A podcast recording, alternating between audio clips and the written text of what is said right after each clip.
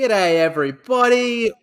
Welcome back to another episode of the Better Blokes podcast. We are just two blokes who are trying to be a little bit better. And a little bit less of a shit cunt. Um, do you notice it sounds like you're shouting? Am I? I don't know. I I did I did see that the vo- the volume went up quite high. Then I might have been a bit too close to the mic. I'm further back now. Do I sound better? Yeah. now? I don't know. I'm just saying because your good days have been getting louder and louder every week. I'm not sure if you're shouting more or you're just getting closer and closer to the mic as you get excited. I think I might be getting closer to the mic as I'm getting excited.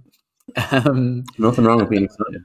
welcome back, everyone. Um, thank you for joining us again. Or if you're new around here, welcome for the first time. Um, Thanks for joining us. and he's just Hello, put Fahan. Are those Kira's? Yeah, they're Kira's blue light glasses. They're so effeminate. Um. They're rose tint. They're like pink. welcome back, everyone, or welcome for the first time. Uh, if you are new around here, give us a follow and a subscribe on your uh, podcast listening platform, um, and a follow on Instagram, and like some photos and send some questions questions in because we like to hear from you. It's fun. Yeah, press all buttons because apparently that that does us does us good thing does good things for us. And um, even if it doesn't, it gives a little dopamine hit, which is always nice. Yeah, and that's just the, the reason we are doing a podcast is for validation. This is all Completely ego driven. yeah, this is all just for you guys to validate us. So the more validation you give us, the fucking better we'll feel. So Yeah. hit, hit a like and a follow there. Uh, how are you this week, Andy? Yeah, this week's gone well. This is my first week um, with you as my coach for my triathlon. And How uh, I your coach? y- you're doing really well. I'm doing poorly. Uh, look, I'm sure we'll get through it, mate. Well, but it's We'll uh, we'll soldier on, and next week will be better. Well, the end the end of this week will be better. what's interesting as well. Um, is I was I was literally thinking about this on the walk to the car today, and I remembered the word. There's so there's a word that I'd been using to describe the feeling of exactly where you are right now. Um, and then I kept forgetting what it was, and I'd be like, "It's this." I can't remember. People could never get novelty. So the novelty is worn off. Oh No, massive. the fun, the like, I'm doing something new, blah, blah, blah. 12 months ago, I was in exactly the same position as you are now. I was like, people are like, how's your training going? I'm like, it fucking sucks. It's um, Just boring, and it takes so long. yeah, but it's almost there. It's, if you can get through February and March, all of a sudden you'll get to April and go, there's only two months left. Yeah, And it'll start to get a bit more like race driven um, and a bit more exciting and a bit more brick sessions, that kind of stuff. And you'll start to get a bit more like, oh shit, we're ready for this. And then all of a sudden it'll be the fucking 18th of June um, and you'll be out there riding up and down those hills. oh, lovely. But yeah, like although this week hasn't gone fully to plan, like no week is ever going to go fully to plan, but it's better than how I was doing the previous weeks, and those weeks were better than what I was doing in in January, and January was better than I was doing in December. And that's really all I can ask for. Yeah, exactly. The Trying constant to be a better bloke. Yeah, exactly. The constant state of self, constant pursuit of self improvement. There you go. That's all I can ask for. I did go. I walked the dog at like twelve o'clock today, um, with the ambitions of running prior to us recording this podcast. It- and all them ambitions went straight out the window as soon as I realized how fucking hot it was outside. It is warm today. So I'm gonna wait a little bit to uh, yeah, might be, might be an Arvo run. Yeah, on, on this one. I do when I was uh, 12 months ago, I'd be running Wednesday was my um, midweek run day and I'd run at about like 12, 1 o'clock. I remember a client being like, why would you run then? It's the hottest part of the day. And I'm like, because I'm working at the two coolest parts of the day, the morning and Yeah. the evening. I don't have time to run then. like being able to run at like six a.m. would be fantastic. It'd be fucking outstanding. like to, it is a kind of like this kind of training does suit having that nine to five job i think 100%. because you can get up train before work and then you just go about your day as normal And also you get to go and sit down all day. yeah Like, whilst um, I'm not, I'm not going to say that train, uh, working in an office is any less overall stressful, but in terms of like physio, like physical stress, definitely a lot less on your body if you're able to sit down all day. Yeah oh well And if you're, if you're a triathlete, you don't really have to worry about having like a stand up desk or anything because you're already moving enough. Like you don't need to try and burn more energy or anything like that. You're trying to conserve energy, so yeah and just refuel and continue to eat. Mm, exactly. Ah, fuck. Sorry. Yeah, I'd stub my toe on my chair. Poor Andy. But uh, what are we going to talk about today, Robbie? You have a topic for us. A We do. theory. A theory, yes. So this is something that I've been, I've, I've wanted to talk about it for a while, but I just wasn't sure whether I'd be able to completely nail it. So it's called the inverted U theory, um, and it's kind of the idea that um, there's no like, there's no uh, just like there's a ceiling and a floor to the amount of everything that you can do or have or so it's like it's not just if you just keep doing more and more and more of something or eating more and more and more of something or whatever it will just get exponentially better. It's the idea that there's always a perfect point where it's at its best and then it will start to get it will start to actually have a negative impact on you. Um, and this is like it's something that i draw upon with kind of like exercise um, sort of like weight uh, sort of uh, muscle mass, body fat mass, like um, consuming pretty much any food there is, um, that there will always be a like as you start to increase from zero, it will exponentially it, will get better, but then the amount the uh, rate at which it improves will start to get slower and slower. So eventually, you get to a point where you're getting less and less impact from the same same increases, and then you get to a point where things are not getting any better and then they'll actually start to get worse the more and more you do. So um, exercise is probably the easiest one. Obviously zero exercise not that good for you. Start increasing your exercise it starts to do more and more for, for you. Eventually you'll hit a sweet spot where you're getting like a really good amount of exercise.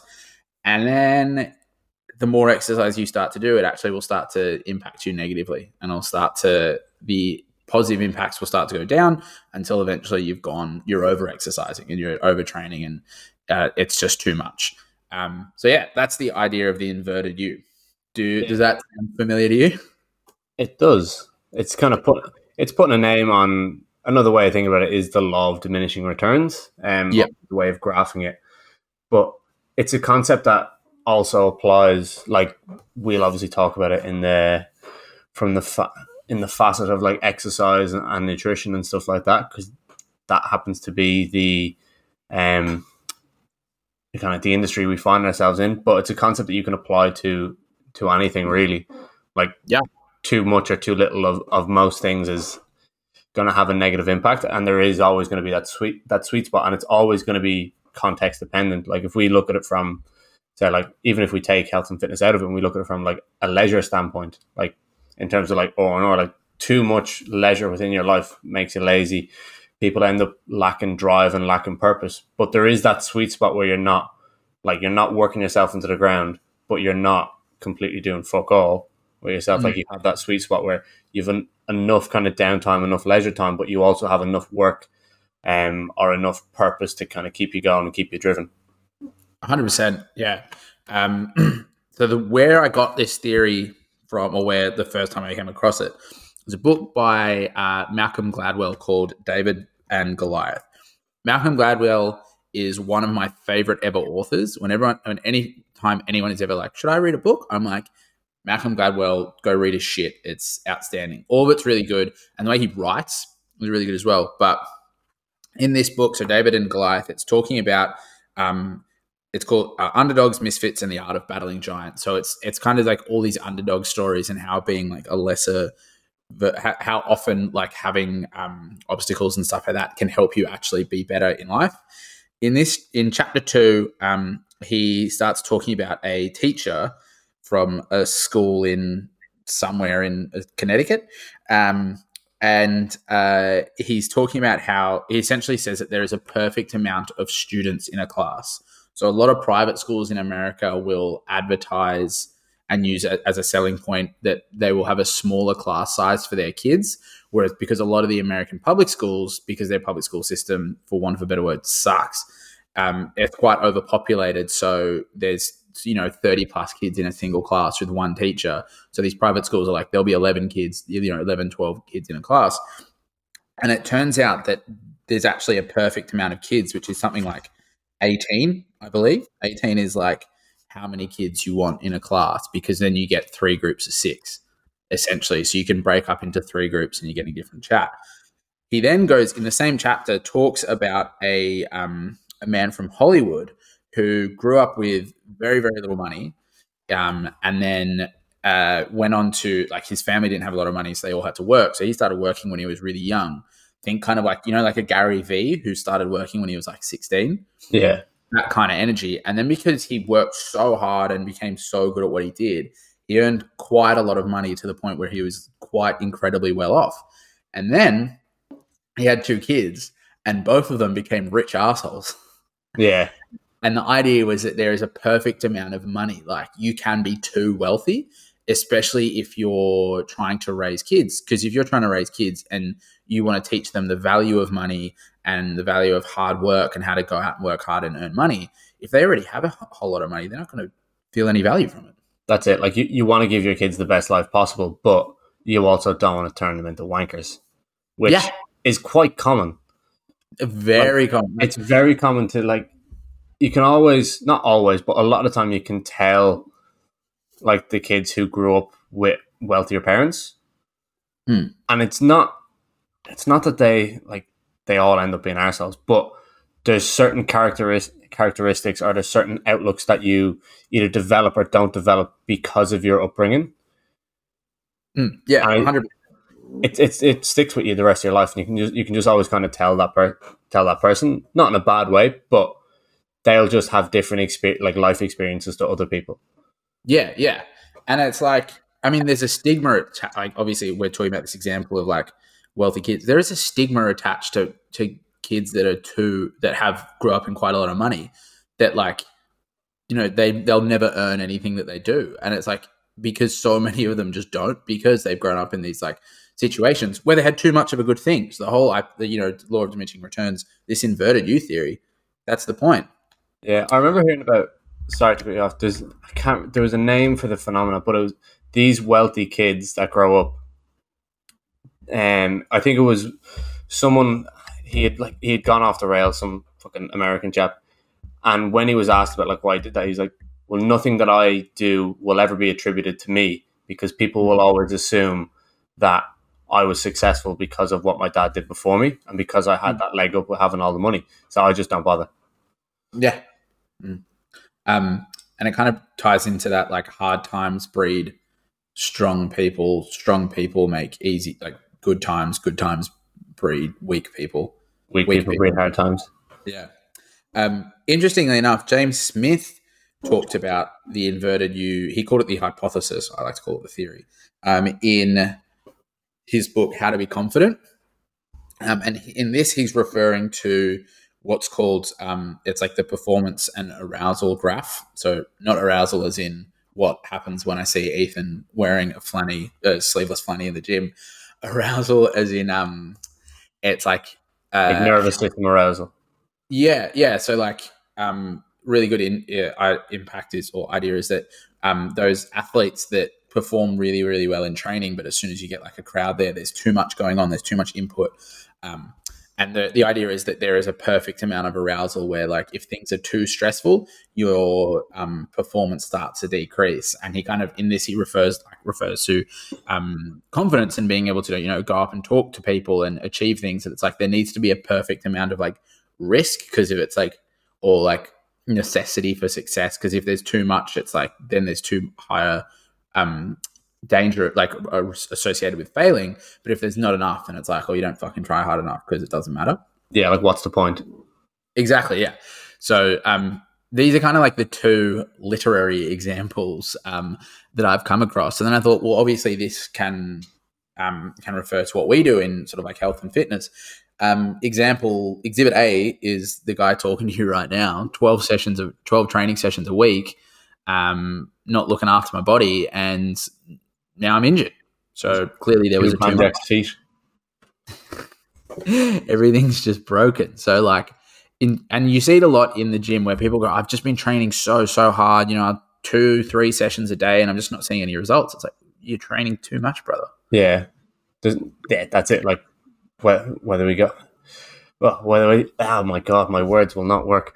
Whether we go down the route of saying like calling it the inverted U theory or the law of diminishing returns. Like more is not always better, Mm. and sometimes less is not always better as well. Yeah. Like you need to find that sweet spot. You need to find what works, regardless of of the of the context you're talking about. Like depending on the situation you find yourself in, there is going to be that sweet spot. Whether it's Yeah. training, whether it's nutrition, whether it's social interaction. There's too much and there's too little. Yeah. You got to find what works for you. Yeah, well, I mean, like, like we were talking with Gary last week about kind of like alcohol and like obviously he's given up alcohol and we're both um we've both like quite reduced our alcohol intake. But then like, oh, you mentioned um, is it County Kerry Yeah, in Ireland where it's like alcohol is probably keeping some old people there alive because if they can't go and booze at the pub, they've got nothing to do, and it's like, well, what's the point of being around? Like, so it's it's so con- it means things are so context dependent. yeah. Go on. Go on. I was going to say like fitness advice, like whether it be us sitting here talking shit on a podcast or you know um, every personal trainer under the sun posting the the goal the best nu- way to grow their pecs or the best nutrition strategy. It's like we are all like so different from each other that none of this information it, all the information is such a like wide variety like it's such a, a broad spectrum and it's like it needs to be so much more individualized. Like i don't ever want to tell people that they can't eat carbs. I love eating carbs. It's, they're my favorite foods and i never want to tell a, a client that they can't. But i had a client who was um, uh, bordering on type so it was pre-diabetic bordering on type 2 diabetes um, from high blood sugar like and he's since gone on the keto diet and he's dropped 16 kilos in three months Fuck. yeah Decent. and it's be, and he's not even like he's not tracking his food because it just it wasn't working for him because there was obviously like different things that were getting in the way but like by doing that what he's managed to like just by cutting out by cutting out carbs he's managed to lower his blood sugar which just makes it like it's his metabolism's just working a bit better and his metabolic function is just a bit better. And it's like some people will be like oh no like you should ne- like i hate keto i'll never tell someone to do keto. I mean i i'm not a fan of it but it works. Yeah, it's all context dependent, and when you deal in absolutes, um, not just in our Yeah. in every industry, but a lot of people within our industry do deal in absolutes, and then like you're given what works for you normally. You're giving that advice to absolutely everyone. It's never going to fucking work for everyone. i'm just um this is the direction that my joke just went over your head I didn't hear it. What'd you say? you said you said so many people in our industry are deal in absolutes i said they're siths What? star wars No. oh Sorry, mate. have you watched star wars Yeah, but didn't get it. In episode three, he goes, um, he's like, if you're not my, if you're not with me, then you're my enemy. And then he says, only a Sith deals in absolutes. Ah, sorry. There's someone out there listening that's like absolutely crying with laughter, and you're sitting here awkwardly at my. I've- seen the Star Wars, but I wouldn't say I like Star Wars. You sounded like Sorry, such. mate. A, I've seen the Star Wars. Fuck off. I was. I lived the Star Wars. I can fucking tell. I was the Star Wars. Um, but yeah, like it's such an absolute industry. Like, you know, people like, no, no, you still have to eat your carbs, or like you can still lose weight eating ice cream. It's like, yeah, but for a lot of people, cutting ice cream out is actually going to help them. I'm not going to Yeah. tell them to, but if it works for them, it fucking works. Yeah, like you, you can still eat ice cream if you do it in quite moderation. You control like so many other aspects, but for fucking Mary and accounts, having one ice cream leads to another ice cream and so on and so forth. And when you don't control every other variable, having the ice cream leads to weight gain a lot of the time. And if you want to prevent weight gain or go through a fat loss phase, maybe taking a little bit of time away from the ice cream is going to be beneficial. Yeah, yeah, definitely. Um, and like, I guess another kind of like good example um, is that like you know a, there are a lot of people who are like anti-carb and like low carb people who are like you know sugar is bad for you like it's it like it's just got this innate like evil that it's just it's like uh you know Voldemort it's just an evil person and it just it's trying to hurt you all the time and it's like well actually no, not necessarily. There are times when sugar is actually quite good for you. Um, and that is usually when you need energy to sort of exist. I mean, if someone was starving, giving them sugar is probably going to actually help them. Yeah, I mean, like from a training standpoint, I have a lot more sugar in my diet now. A lot Yeah. more little goo pouches. Yeah, Taste awful, but they're not they're not the nicest. no. But I mean, I got a cola flavored one, and the first few were nice, and now I'm sick of it. I bought a box of fifty.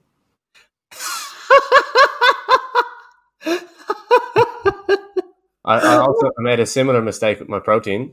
So I've moved away from Rule One, the brand. Their uh, their salted caramel has been my go to for ages because it tastes nice to drink and it tastes really good in oats. I've Mm. gone for a chocolate peanut butter from Myprotein. oh, that's bold to go. Yeah, like it's fine, but it's one of them flavors. It's a little bit out there because it's pe- it's peanut butter and it's Mm. not great. But I Yeah. ordered a two and a half kilo bag because it was forty percent off, and that was the only size they had. Ah, yeah, The it's other a bold sizes were the smaller sizes were were sold out. we'll see how it pays off for him. Um, yeah, and I mean, like, I, I mean, this is kind of like an example. After um, after the Ironman last year, I was having um having dinner with some friends, and I was talking about like what I consumed during the race, and I was like, you know, um, sh- like gel um goos, lots of caffeine, Coke, Gatorade, Coke of the liquid variety, um, Gatorade, Red Bull, um, like lollies. And one of the friends commented, "Oh, that like that sounds. It's funny that like all these uh all these like people who are supposed to be healthy, they're all these athletes, and what they consume is actually like rather unhealthy." And I was like, "Well, I mean, like in terms of." First of all, the consideration like, are athletes healthy? Because a lot of them are pushing their bodies to points where they start to have injuries and nervous system breakdown and you know they have struggle like post life i mean would you call an ex nfl player with cte health healthy like i think healthy is such a term that we it's a it's almost a negative term because people just lay it onto things and it it's deemed as like this person's healthy because they exercise a lot it's like mm, Even an NFL player without C- CTE is normally not necessarily healthy. You're weighing like three hundred and fifty pounds, and you're anywhere- you're getting in a mini car crash multiple times a game for work. yeah Not even that- if it's That's the way going. Even if you avoid the. CTE. Yeah, and even if that's all muscle, like that's still almost like almost too much muscle for your body to cope with. Yeah. Um, but yeah, the, the comment about like, oh, that what they consume is so unhealthy. It's like, well, in that exact moment, like, yeah, you're going to need a, a buttload of sugar and caffeine to get you through a roughly six hour or four to six hour effort of just continuous exercise. If you're going to go and sit at a desk all day um, and are struggling to get your 10k steps in, I'd probably recommend not consuming that mu- that many carbs and that much caffeine because you just don't need it. Yeah. Once again, it's context dependent, and if you don't have, if you don't take the context into account, yes, and and you were just to tell them, oh, this is what I ate yesterday, and you didn't tell them what I did a half Ironman, they'd be Mm. like, oh shit, yeah, you you unhealthy You fucker, yeah, you you fat cunt. I ate a, I ate a family serving of rice, a thousand calories of oats, pasta, potatoes, Milo cereal, orange juice, snakes. That was my average day. Yeah. But you were also training twelve times a week. There you And go. it, it takes that that amount of food to, to fuel it. Yeah, exactly. Um, I've just completely lost my train of thought. This is I, a I great. saw that train of thought leave your head. So go in, go in one ear and out the other. um, it's coming back. It's coming back. Is it actually coming back, or can I Yes. continue? It's coming back. It's back. What is it?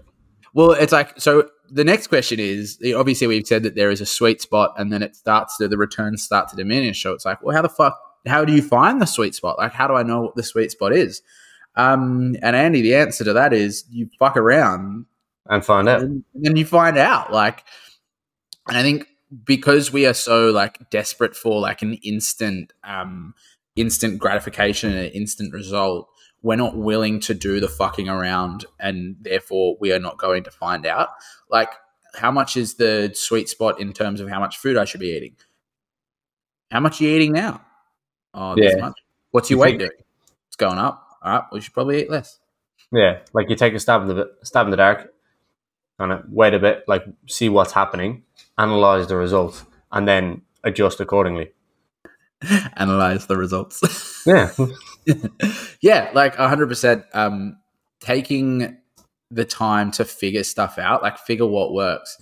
Um, be willing to make some mistakes. Be willing to learn some lessons. You learn more. You learn more from losses than you do from wins. So, yeah. But if you like, if we were to kind of maybe find a, a tangent to go on, if you look at the, all the bodybuilders from like the, the 60s, 70s, and 80s, they had access to very little, uh, like a small, small percentage of the knowledge that we have access to now. How, like, what made them successful was their individual, like, experimentation with the different training methods.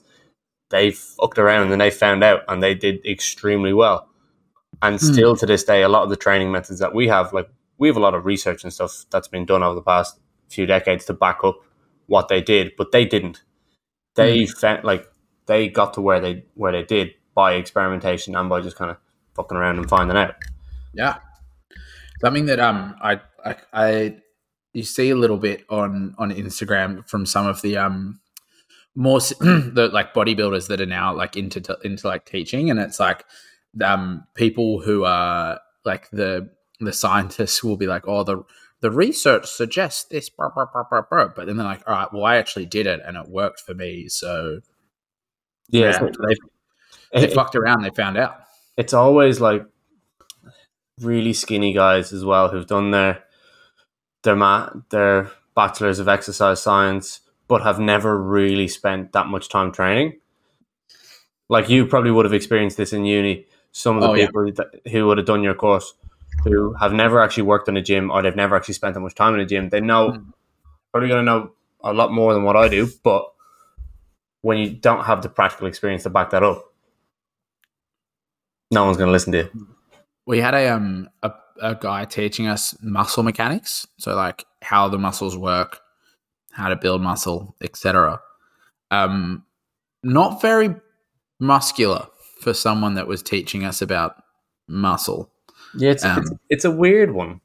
Hmm. you'd think it'd be some jacked dude straight out of the um the local anytime fitness that just you know he fucks around he finds out but no Yeah. was- That's not to say that that's the only way. Like there is obviously there's a there's a midpoint that you got to find that's going to work. Like if you try and be really really optimal, like I'm going to set up my exercise to be the absolute best, and oh I have to hit my lap like the one Luke Leaman always says like oh I have to Yeah. hit the my lower six sarcomeres on my lat to make sure I get the best contractions. Like if you're approaching your training like that, you're definitely not training hard enough. no no there's a point to like you can set up exercise as best as you can, and that like that's the kind of approach I like to take. Um, like at least bringing in a little bit of that kind of biomechanics, um, as much as my understanding is. Mm. But there is there's that point of diminishing returns. That if I if you got it too far down that route of trying to be too technical, you're going to be too technical, and then not. Mm. You're going to sacrifice the intensity, sacrifice the weight you're moving, and sacrifice the actual results you end up getting because you're training like a pussy. Yeah. well, even like, I mean, I know that one of your your favorite ways to set up like a lat pull down is by like bringing a, a different bench over. It's But it's like- complicated. Yeah, and like in in the middle at like seven o'clock in the morning when you can barely like turn around without whacking into someone's face, you're not going to set up that set it up like that because just a there's just not going to be enough room, and b you're probably not going to have access to all the equipment you need. And it's like even then there is like in the t- context dependent what time you're training at the gym, what gym you're training at, how long you've got, like that's all going to factor in when it comes to like what is the best way to do this exercise. And yeah, sometimes all you've all you've got is a dumbbell, and you got to make a dumbbell work. Yeah, absolutely. Like I might actually start doing that at seven a.m. Get a get Dave the bicep specialist on on the uh, on the chest supported pull down. that would be a but I can't wait to see that in the middle. All the all the big bros that are like finishing off their arms workout, and there's just Andy who's pulled a bench over. How- How many blokes train arms at six a.m.? That's a lot. So many. there's maybe like, and it's the same blokes as well. I'm like, It's like the same seven fellas mm, yeah. every morning training arms.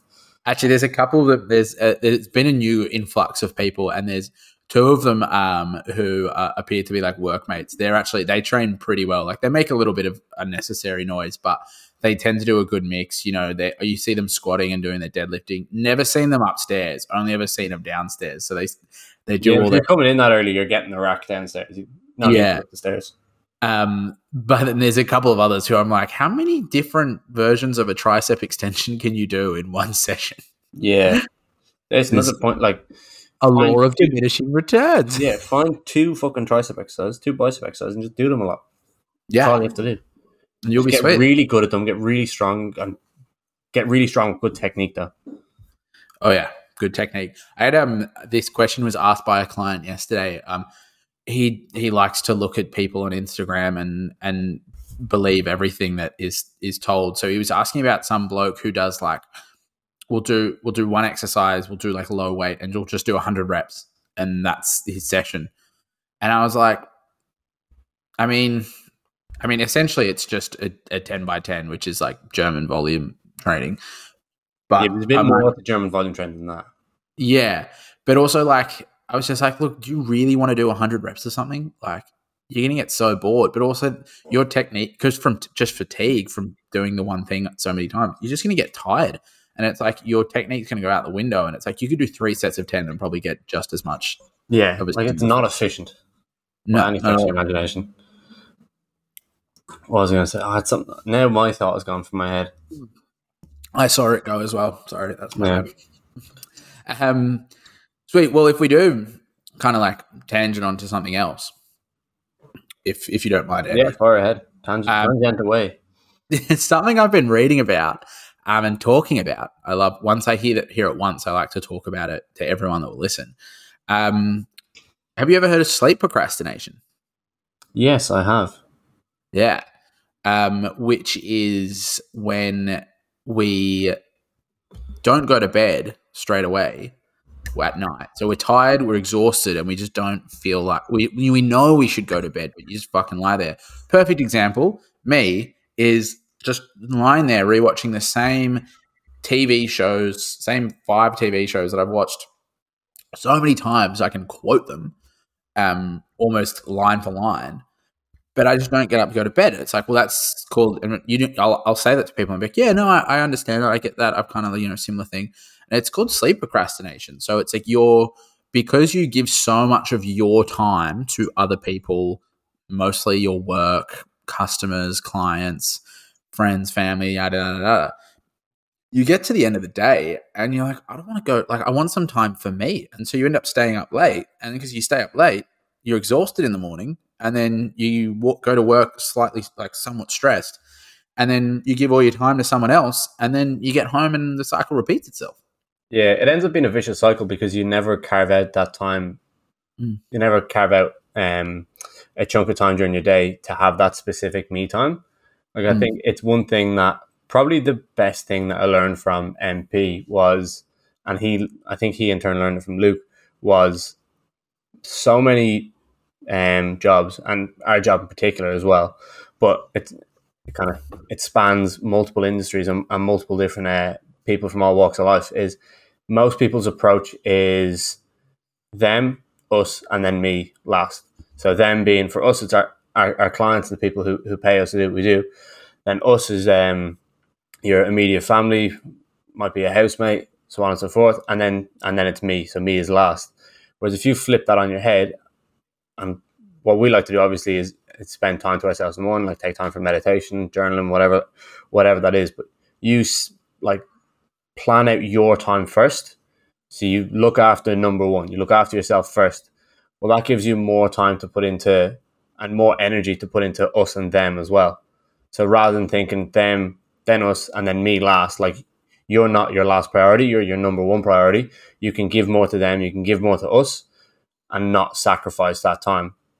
You're not sacrificing that um that me time, and then you end up avoiding stuff like sleep procrastination, where you're trying to catch up with like, oh well, I've been on the go all day, I haven't had time to myself, so I'm, I'm to stay up while I'm fucking watch How I Met Your Mother. For the fifth time, be, purely because oh, I need some time for myself. Eighth time. Eight fucking hell! Do you want a new TV show? Watch Yellowstone. Well, see, that's the thing. I I don't like long episodes, You don't have to watch it all at once. but I just feel like I have to. You I don't just- have to. You don't have to. out. You don't have to do anything. I don't. Yeah, I could keep watching the same fucking TV shows and be be a fucking uncultured swine if Yeah, that's what I no want to lesson there. Watch Yellowstone and then watch then watch 1883 and then watch 1923. It's, they're all fucking fantastic. What what's 19, what 1883? What's that about? It's so there's a spin-off series of Yellowstone. So 1883 is set, believe it or not, in 1883. Whoa. How, how they like ended up in Montana where Yellowstone is hmm. set, and then 1923 is 40 years after that. So they're like prequels. Is 1923 40 years after 1883? It is funny enough. Surprisingly enough. I know. Um, yeah, like one thing, uh, what, one of the things that you mentioned there was um, obviously like what one, what MP had taught us about the um, us, me, them, or me, us, them. yeah, Um, and it's kind of like it's the like the rock, pebbles, and sand theory, where you you know your life is a jar. You you is the rock, the the rocks. Um, us is the pebbles, them is the sand, and it's like if you fill it up with the sand and then the pebbles, there's going to be very little room for the rocks. But if you go rocks first and then pebbles and then sand, all of a sudden you're filling it all in. Um, yeah, exactly. It all just finds its way in there. Um, but yeah, oh look at the pipes on him, Jesus. Um, and he's just flexing in the camera. Um, stretching. yeah, like one of one of the things that I've found is like if so many people are our alarms to wake up are usually the smallest amount of time that we need before we have to leave, and often it's not even enough time for that.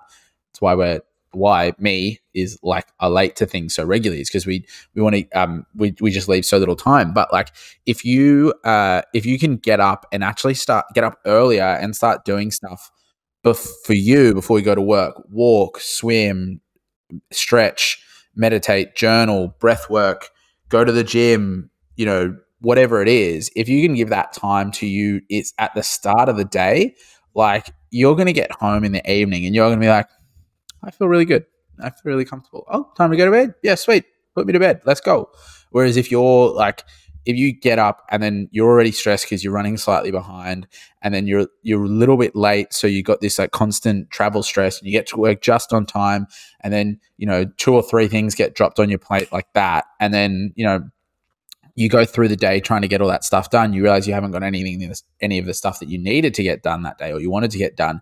Then you work a little bit later to get that done. You go home, you don't realize you realize you haven't got any food prepared, so you you know order in or or get something that's probably or make something that's a bit shit. And all of a sudden it's like nine o'clock, and you have given absolutely zero of your time to yourself that day. And it's like, yeah, you're probably not going to want to go straight to bed because you want to go and you want to sort of just have some quiet time and some you time. Um, one thing that I recommend to all of my clients is to go for a walk outside at some point during your working day.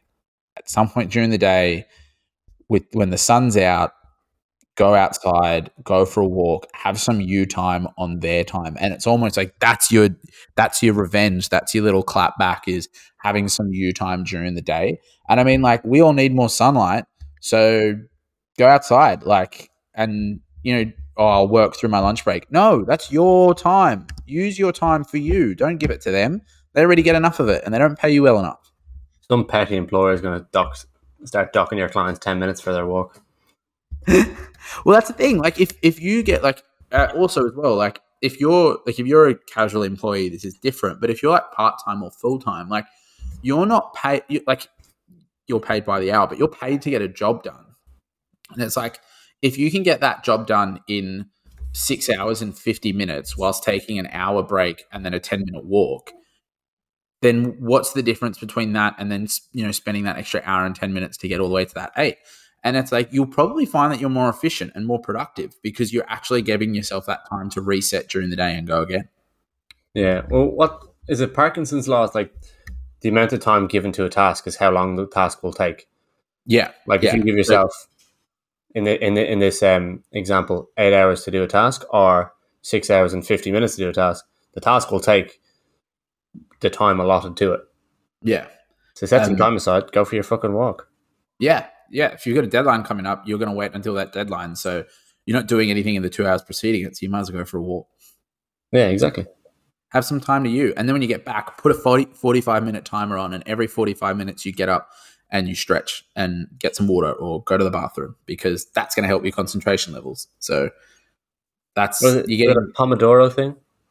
Is that the time? yeah, we have like um, uh, humans have roughly, depending on the person, like forty-five minutes to ninety minutes of concentration on the one task, Yeah. and then um, I know that uh, what's the the high performance ha- habits guy? Something Burchard, Uh, Brendon Burchard. Brendon Burchard. So he says that after every forty-five minute or forty-five to ninety minute block, you should get up and leave whatever space you were in. So whether it's like your office or whether it's like me walking out onto the balcony and then coming back in, um, to kind of like give your brain a chance to reset so you can get started on the next task. Yeah. Well, in that case, in just under four minutes, I'm going to walk away from you and come back. That's right. I'll, I'll just keep carrying the podcast on my own. carrying the, carrying the potty on the, on them broad shoulders. Yeah, I'll just keep. No, they're, they're not very functional at the moment. They're all internally rotated. Um, I'll just keep talking, and people won't even notice that you're gone. No, Inter- internally, Robi. internally, Robi. Um, we have a ten minute tackle topic to do. We do. This is yours. This Tell is me mine. about it. So I was thinking about this when on Tuesday it was it was Tuesday it was lashing rain. It was Yeah. fucking miserable, and I was a bit sad. So sad being seasonal affective disorder, but I was it got me thinking like obviously living in Sydney and living in Australia and uh, if we ignore the last two summers where it rained a fuck ton and just take this summer and, and the summers prior to all the rain into account, like we're very lucky to have the weather that we have. And I think, at least based on conversations that I've had with people, be it clients, mates, a lot of people don't utilize the absolutely wonderful resource that we have that is the outdoors. And it, it can cause a lot of problems for people, but it can also fix a lot of issues for people as well. The main one being sleep. Kind of so it kind of ties into our into our sleep procrastination thing. And um like just little things like getting sunlight in your eyes first thing in the morning, exposing yourself to more vitamin D. Like we have that resource available to us in Australia, and a lot of people don't, and we don't use it a lot. And sorry, Are we going to start the timer? I thought you'd already started it. you Give me a chance. I've been rambling for like a minute. It's on now. But yeah, like we have this unbelievable resource to us in terms of the weather that a lot of people don't use, and it can have a lot of benefits for us. And other other people in other countries do get affected by the weather. Like you spend time in the UK, so you know. Like growing up at home in Ireland, the weather is depressing. Like you get fucking maybe six hours of of decent light in during the day in winter, and that's about it. Yeah, hundred percent. Like when I was in the UK, um, sort of like over the winter, I just remember like getting up to go to work and it being like kind of like grey and dark on the way to work, and then getting to the office, sitting in the office working all day, and then wanting to go. Like I like the, I wanted to go to the gym after work. Like that was the idea. I'd had clothes in my in my bag to go to the gym on the way home. Um, and then you'd uh I'd finish work and it'd just still be dark, and I'd be like, I just want to go home again. Like, I don't want to be outside because it's just a like you get up in the dark and you go home in the dark, and it's such a like it can be such a negative impact on your mental health, which is like it's a thing. Like seasonal affective disorder is a thing. This isn't something we're making up. It's not a theory. Like it's a genuine genuine thing. And then like in Australia, we do have this, especially like in summer, like it it's the sun comes up at like you know ten to six or like six o'clock around then, and it doesn't go down till eight. Like Yeah, so much time that we can use to like be outside, be in the sun, and we just don't use it. It's like just as I said, like people will get up, they'll rush to get, get their shit together for work, and then they'll just go straight to work, and then they'll finish work and they'll come home and they'll just come straight inside, and they just they won't even see the sun. And it's like human beings were not designed to be inside all the time. Like our everything in our evolution says that you need to get sunlight. It's good, as you mentioned, for your sleep. So for your circadian rhythm, um, you need vitamin D, which obviously we get from the sun, which is good for your um, the way that your body functions. Um, and then it's just like in terms of your mental health, it's so it's super important to keep you like functioning properly. So yeah, like we uh, we do take for granted the amount of uh, sun that we get. Yeah, well, Andrew Huberman was asked a question, and it was I think it was Chris, it was Chris Williamson asking the question, and he asked him, he's like, if someone wanted to have the absolute worst start to the day, what should they do? And he was like, stay in bed, keep the curtains drawn, scroll on your phone. Yeah, and not drink water. Like they're they're the kind of three or four things to set yourself up in the absolute worst way possible for your day, and that's the start of the vast majority of people's day. Like mm. me and Kira this year became really big proponents of get like getting up out of bed like before the sun and going and watching a sunrise and then going for a swim with that. Like it's such a simple thing, but mm. we started doing it in winter and just kind of continued on to the summer. It got a hell of a lot easier in the summer as well. Mm. And just little things like that made such a big difference. One to our sleep, but also just our approach to kind of life in Sydney because living in the city is not the most exciting fucking thing in the world. Like I've especially being from a small town, like it's not cities aren't all that and they it's can crack, be, they're cracked up to be. No, they're not. And taking time to slow down and just appreciate the little things like that make a big difference. And I remember having a chat with a client recently about how he couldn't wait for the weekend because he got to have a sleep in. And I was like, it's the middle of summer. What are you sleeping in for? Yeah. Robi's pointing at himself for, for those. Yeah. Obviously, you can't see, but like, yeah, obviously, you can't see, but I'm the same. Like, I love my Saturday morning sleep in. I mean, I'm sleeping in because I need to catch up on sleep because I yeah. don't sleep enough during the week. But what's a sleep in for you? Like, how late? Oh, maybe like eight, eight thirty. Uh, yeah, th- this gentleman's sleep in was eleven. So like, that's midday. Like, yeah, and, you're wasting a lot of your day. Yeah, and I, I just it's a phenomenon that I cannot understand myself because we have this like wonderful weather. Like, just go out and enjoy it. Yeah, improve. Your, I think improve your sleep. Yeah, improve your sleep. I, but I think it's like all like obviously all this shit is connected. Like if you're sleeping, if you're going to bed earlier during the week, wake up earlier during the week, getting some sunlight in the morning, getting to the weekend. Don't feel like you need to steal time back or take revenge on on um, getting time back. You're probably going to go out and get on the piss a bit less as well. So you're probably not going to spend Friday and Saturday night boozing. So it's going to be easy to wake up in the morning, and then because you're awake, you're like, well, let's fucking go and do something. So you go to the beach, you go for a hike, you go for a walk, go and you know do stuff outside.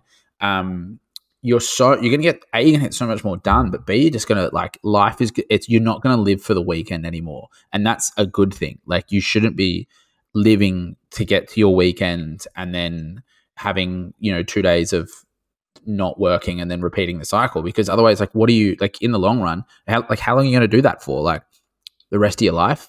Like what like when you plan to retire you like if you're in your 20s you probably got like 40 working years left. You're going to live just like for every weekend for the next 40 years. Fuck yeah. that. I think all the points we've made today kind of tying together, like setting more time aside for yourself, like not procrastinating your sleep and actually making the most of the time that you do have. Like set the time aside for yourself and then go and do something with that time. Like get up off the couch, go outside. Like you'll get a hell of a lot more fulfillment from your like day to day life by doing mm. like simple things like that. And like you then touched on there is not living for the weekend. Like if you don't live for the weekend and you have more fulfillment from your day to day life, you'll be a happier person in general. And if you're a happier person, you're more often than not be a healthier person as well. Mm. So much more likely to engage in in healthy behaviors. Um, one thing that, like, I mean, as I mentioned, like, obviously, I pointed to myself. I like a sleep in on a Saturday, and then I'll be like, "Oh, I got to sleep in. What time do you get up? Seven o'clock. That's not a sleep in. Well, for me, it is. Um, look at me. I wake up early. I'm better than you. Uh, but one, I have noticed that, like, like when I was riding on Saturday mornings a lot, I would get up and go and ride and be out in the sun and exercise and getting up wasn't that hard but like now it's like and I like I wasn't living for the weekend then like it was just you know I mean obviously I was all my life was training but I didn't just wait for the weekend to come nowadays I definitely am feeling that like a lot more it's like oh fuck like can it just be Friday afternoon already? Because then it's like that's where my weekend starts. And you know, there is that that feeling of like, oh, I'm just constantly almost like stuck in like a cycle.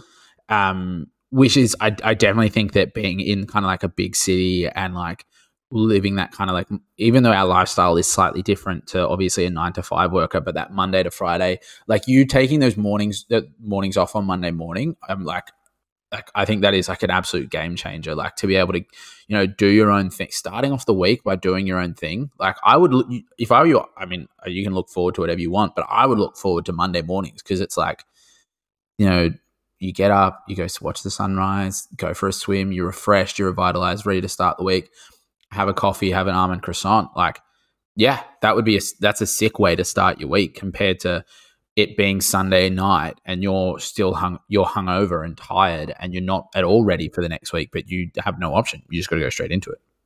Yeah, it makes a big difference. Like I've noticed a massive, massive difference in kind of my outlook on life, my outlook towards work as well. Like I get a great sense of fulfillment just by doing like it's not a big thing. Like we jump in the car, fifteen minute drive at, at the beach, you chucking yourself in the water. Mm. But in the grand scheme of things, that little thing compounds and it kind of if it brings you that little bit of inner peace, you then tend to make better decisions. Whether it's better decisions around training, better de- decisions around nutrition, better decisions around who you want to spend your time with, and how you want to kind of be treated by people as well, and yeah, how you, how you end up treating people. Yeah, hundred um, percent. And it was like uh, this is kind of sort of a somewhat of a tangent. Um, I just I was with some people on the on the weekend. We are at the beach, and one of a, a person, a friend of one of them, came up to to them and said, "Um, oh, what'd you do last night? Like, did you go out last night?" And I was, it just occurred to me, like the first thought you are, the first thing you ask someone on a Sunday afternoon is, like did you get on the piss last night on a saturday night? It's like surely there's more to life. It's like what did you get up to today? What did you get up to yesterday? Like how was your week? No it's did you go out last night? And it just it i don't know it rattled me and i was just like this isn't like it was a part of a confirmation of like this is definitely not the lifestyle i want to have yeah. in it's so ingrained in our culture though yeah you just that's what you do. You go out and get pissed on a Saturday. I mean, I can understand how people get caught in it. Like we're we're talking exactly how you get caught in it.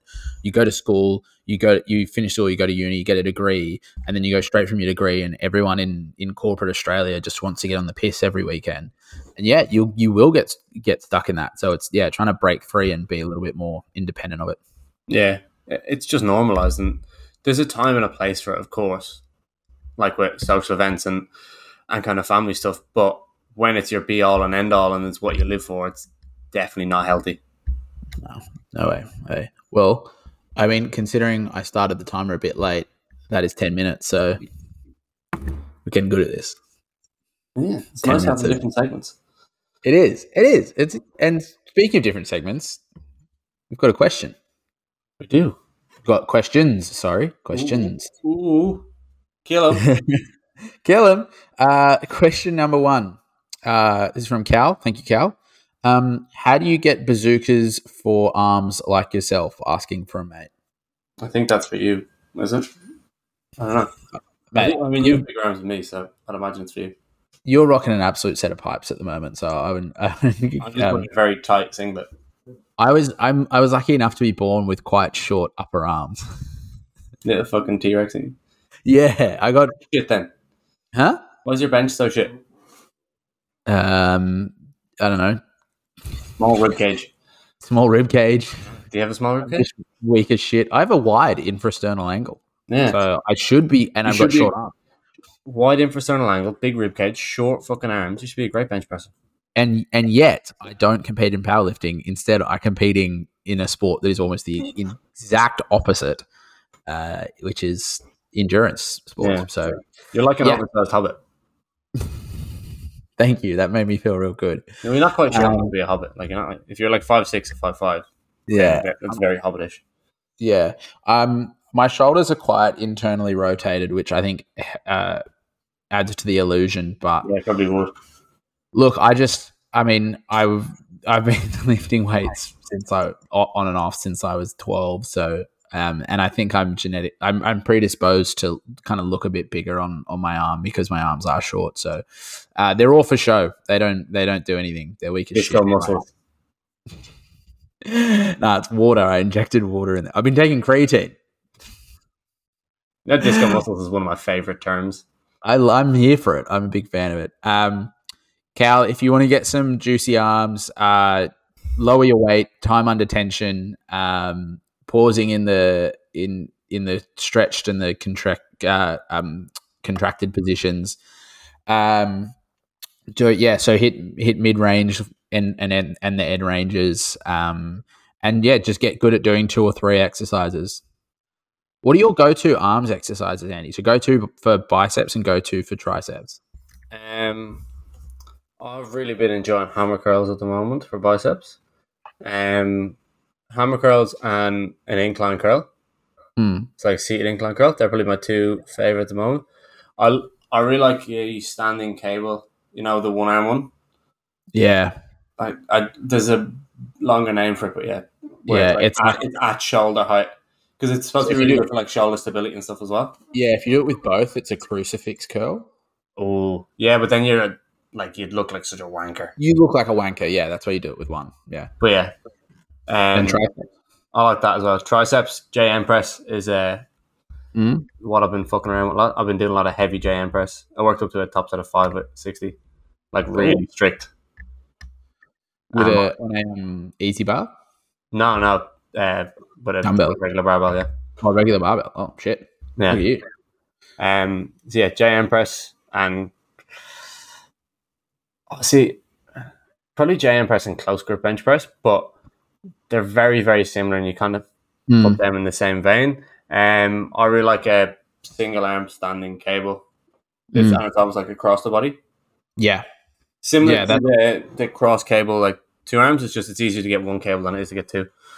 yeah. Well, I was just going to say that. Yeah, my one of my favorite for triceps would be the um cable cross with the two arms. Yeah, it looks Um, cool as fuck as well. It looks cool, and you can like you can get your your like shoulders fully like in that like fully um extended position, and then like complete almost hyperextend your elbows. Yeah, you get a wicked contraction. Yeah, exactly. Um, and then um, Dave's just got me doing some overhead tricep extensions. You do it overhead at the cross. No, overhead with a rope. Uh, I like that Oh. as but I think it was Eugene Teo. Eugene Teo named, I think it was him named it Katana Raise, where you do it's across cables, but from behind. Yeah. So you end up Yeah. with that. So It it's looks like, like you're pulling out. Yeah, Yeah. that's Um, supposed really good as well. I tried it. But he's got he's got me holding the uh, on the last rep. I have to hold in the stretch position for ten seconds. So it just it looks like you're trying really hard to do your last rep because you're just pulling against it. yeah, Um, yeah, it's, it's a good one. And then for bicep curl, I, because of my my shoulder and my elbow thing, I can't actually do incline curls at the moment because when my shoulder is in that externally rotated position, I get like like a zing down my from my shoulder all the way down to my finger. that's So that's not ideal. no. Um, so, but definitely um, preacher curls. I'm a big fan of um, for a shortened position, but I like to do them single arm with a dumbbell yeah, and then also spider curls as well because you just can get like an insane pump. Um, even at you like you're still doing half reps like just to get the reps out, but you get up and you like can't. Your arms are stuck at like ninety degrees. It's great yeah. fun. I love a Zotman curl as well. You know, and you curl up and then you completely pronate. Yeah. I think that might be what hurt my elbow. yeah. You, you definitely shouldn't do them. I think that's what hurt, hurt my elbow. Like I remember doing them once and feeling that was the first time I felt the zing. Yeah. Um, so I think it might be the Zotman curls that did it. Can I get a zinger box to go, please? um, yeah, no. Any more questions? Um, we do have we have a question. Um, what do you think the punishment should be for people dropping their weights? Would depend, like, cause you define it. Like, if someone just like you know when you're coming back from like an incline press, and you kind of chuck them down and they Mm. make no, a like noise. unnecessarily, like unnecessarily. Unnecessarily, like if you're accelerating the weights towards the ground. If you're on a cable machine and you're doing your tricep extensions with a bar, and then you finish your set and you have the bar at eye level, and then you let it go so it has to travel about a foot to get yeah, to and the it slams. Okay. Yeah, and and you, it may, slams. you may try to like talk to a client and he's yeah. and you're like it's just interrupting. Yeah, um, probably you say what's the punishment for it? Yeah. Death by firing squad. I think. I think no lee- no leeway and just I reckon three strikes and then you're out of the gym. yeah, but see shit like that's hard to police. Yeah, but I mean, like if and you it's put in, subjective as well. yeah, but like if you so like if I go up to you and be like, hey, hey mate, like you know, try not to drop it, and then a couple of like a little bit later, do it again. It's like taking the piss. So Like, you uh, can do that in like a small gym where everyone knows each other. yeah, but it's bad for the equipment. Yeah, but like, what are you gonna do? It's a gym of over three thousand people. Like, I'm gonna go through and I'm gonna cut people personally. well, like stab them, No, I mean, and I cut them, fucking shank rip up their contracts, kick them out of the gym, walk around with a shank. It's actually just a sharpened toothbrush. Um, yeah, those are the questions for this week. Yeah. You're giving me the finger. No, I was scratching my eye. All right. Speaking of scratching your eye, do you have a shower thought of the week, or do you want me to go first again? Uh, you go first. I do have a shout thought, but you go first. So I was driving home yesterday, and there was a person driving along um, in a black Mercedes, being quite aggressive. Um, and then as we got to the lights, um, and I read their number plate, it was a black. It was a black Mercedes C63, and the number plate was black, and it was M E R C 63. And I thought, you know, that sometimes in life I will see someone do something that deep down I actually want to do, and I get a bit jealous of them, and that jealousy comes out as you're a dick. But actually, it's just me being like, I wish I was that person. When it comes to customized number plates on your cars, there's no jealousy there. You're just a dick. I, what a waste of money! Like, you got that ups your rego every year just to have. Yeah. that. Significantly as well. yeah. Like why? And- Like I can, if you run a business and you have and your car is an adver- uh, has advertising on it, and you've got a number plate that's to do with your business, yeah, that's fair. Oh, That's fair enough. You can you can understand that. But if it's But if you're just like- like, fucking Robbo, Yeah, or like your name, or like this is the car I have, and then I want to remind you this is the car I have by making my number plate what the car is. yeah, Sick, bro. Like, cool. And then you're being driving along really aggressively, like not indicating when you're changing lanes and speeding, and you've like, and you got a loud turbocharger in there. Good, sick times, awesome. yeah. No, Uh, I'm not with the with the customized number plates. I think it just look Nah, like not- such a wanker. Not here for it, especially not for like like a Mercedes like C63 is not like that good a car. Yeah, it's not like a you know one of 20 cars like it's it's mass produced let's just chill out yeah. I think my my share of thought has now changed to uh, to match yours. One thing as well, I don't find like so. My share of thought is I don't find like supercars like Lamborghinis, Ferraris, McLarens. I couldn't give a fucking shit about them. Like you know, what I mean? like you'd be driving, or you someone's driving around and it, it drives past. I'm like, oh look, look! I don't couldn't give a fuck because most of the time they're rented or they're on finance. yeah well that's the thing like when you get older you realize that most of these people are purchasing the cars to show them off to other Yeah. people and everything they have has gone into the car. Like Yeah. if I had proper fuck you money, it is the last thing I'm buying is a fucking supercar that like is the most impractical fucking thing in the world. Well, you do, you're not going into Coles in East Village in that fucking thing. no, going over no. the you know the like the the proper like The- rumble strips, the the Yeah. small speed bumps that absolutely like chuck you up in the air because they're Yeah. really hard. but you do that in a supercar you're scratching all of it Exactly. Yeah. You might even get stuck midway. No, see, I'm a, I'm a, like I grew up in a car. Like my dad's a big car guy. Um, he actually has a, a 1968 Chevy Camaro in the garage as we speak. Yeah, Um, that's that's much cooler than a fucking oh yeah, 100. percent Lamborghini or McLaren. um, growing up with cars, reading car magazines that dad bought, watching Top uh, Top Gear. Um, if I had proper fuck you money, I would probably have a few cars, but I would not regularly drive them, and it'd be like I'm like one of my leisure activities would be I'm going for a drive up the coast in this Yeah. car in your fucking 1960s convertible. whatever it is, like whatever car it was, whether it be like if I had proper fuck you money, I'd probably have a form of a supercar, like one. but like I'm not driving it around day to day, and like I'd I'd be so con- like like cons- feel so conspicuous when I was like if I'm like parking at a cafe, I'd almost be embarrassed. Yeah, that's Like I'd love having the car, but I'd be like I don't want people because then people would be like, oh look at this dickhead with the little dick. It's like no, I just like cars yeah. and I can afford it. I think if I had proper fucking money, I'd love to put it into like a proper like put so much money into a Ute, like a '79 series Land Cruiser.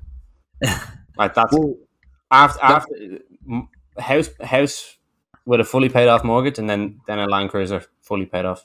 I saw like a proper um a, like an old school uh Land Rover Defender. Yeah, Yeah. the Defenders are very nice. and I was like, that had been properly done up, and I was like, that's a sick car, like that's some shit. I was, um, I watched a video uh not too long ago, it was Instagram or TikTok, and it was all the um, all the New York Knicks like NBA players arriving at the game and the different vehicle like cars that they were arriving in. They had some surprisingly like normal cars. One bloke literally rode in on an electric scooter. I fucking hate them as well, to be honest. it was so funny, but like they just had like you know there was maybe a couple of Maseratis, but like the sedans, and then there was like you know a couple of G wagons. One guy rocked up in a fucking van, and he was in he had his own little like chill out room in the back in the like back of the van, and had someone else driving it. But I was like, a lot of them had a lot more normal cars than you would like expect from NBA players Yeah, who have proper fuck you money. I'm just trying to find out how expensive a Land Cruiser is. um, yeah. Well, whilst you're uh, looking up how expensive a Land Cruiser is, I think that might be us, guys. Oh, you gotta like apply for it.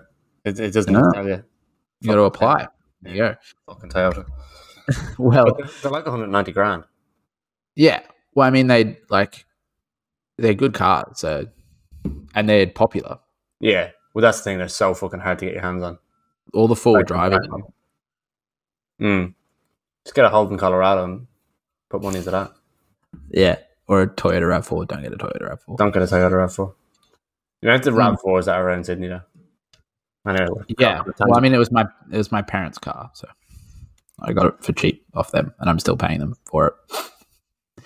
Um, thank you very much for joining us, guys. It's been an absolute pleasure to have you listen all the way to now. Um, we are, of course, we didn't have a guest this week, but we do have uh, Rory Warnock, who is a breathwork and performance coach, who we are going to have on when we record tomorrow, but you won't hear him for a week and a bit. So He'll be on next week. yeah, he'll be on the next episode. But um, if you have any questions for him, you better have already sent them to us because by the time you hear hear this, we already would have uh, recorded. Yeah, no, I'm actually I'm really looking forward to that because we met Rory. He came and did a presentation in Fitness Playground where we work, and it was really really fascinating. So it'd be cool to have a chat with him again. And since he did that presentation, he's run 250 kilometers across, I believe it was the Atacama Desert. Desert, Yeah, which is Yeah. fucking mad. yeah, like It's a bit longer than our 60k around Sydney. Yeah, a little bit, a little bit. Which we actually saw him on the sixty k. He only did thirty. So Pussy. who's the real fucking athletes here? Yeah, he he did 4.16 times what we ran. Quick maths. Yeah, I did that up here as well. 21. Um, yeah, thanks guys for joining us. Um, have a uh, like, a share, a follow, hit all the buttons, um, and do good things for us because we're doing Yeah. good things for you. Follow the Instagram, follow the poddy, subscribe to the poddy, download it. Send us questions, share it on your Instagram story, do all Send the us things. if you want, it's fine. That would be funny. I'm Yeah. here for it. Yeah. Well, thank you very much, guys. Um, catch you next week for another episode, and see ya.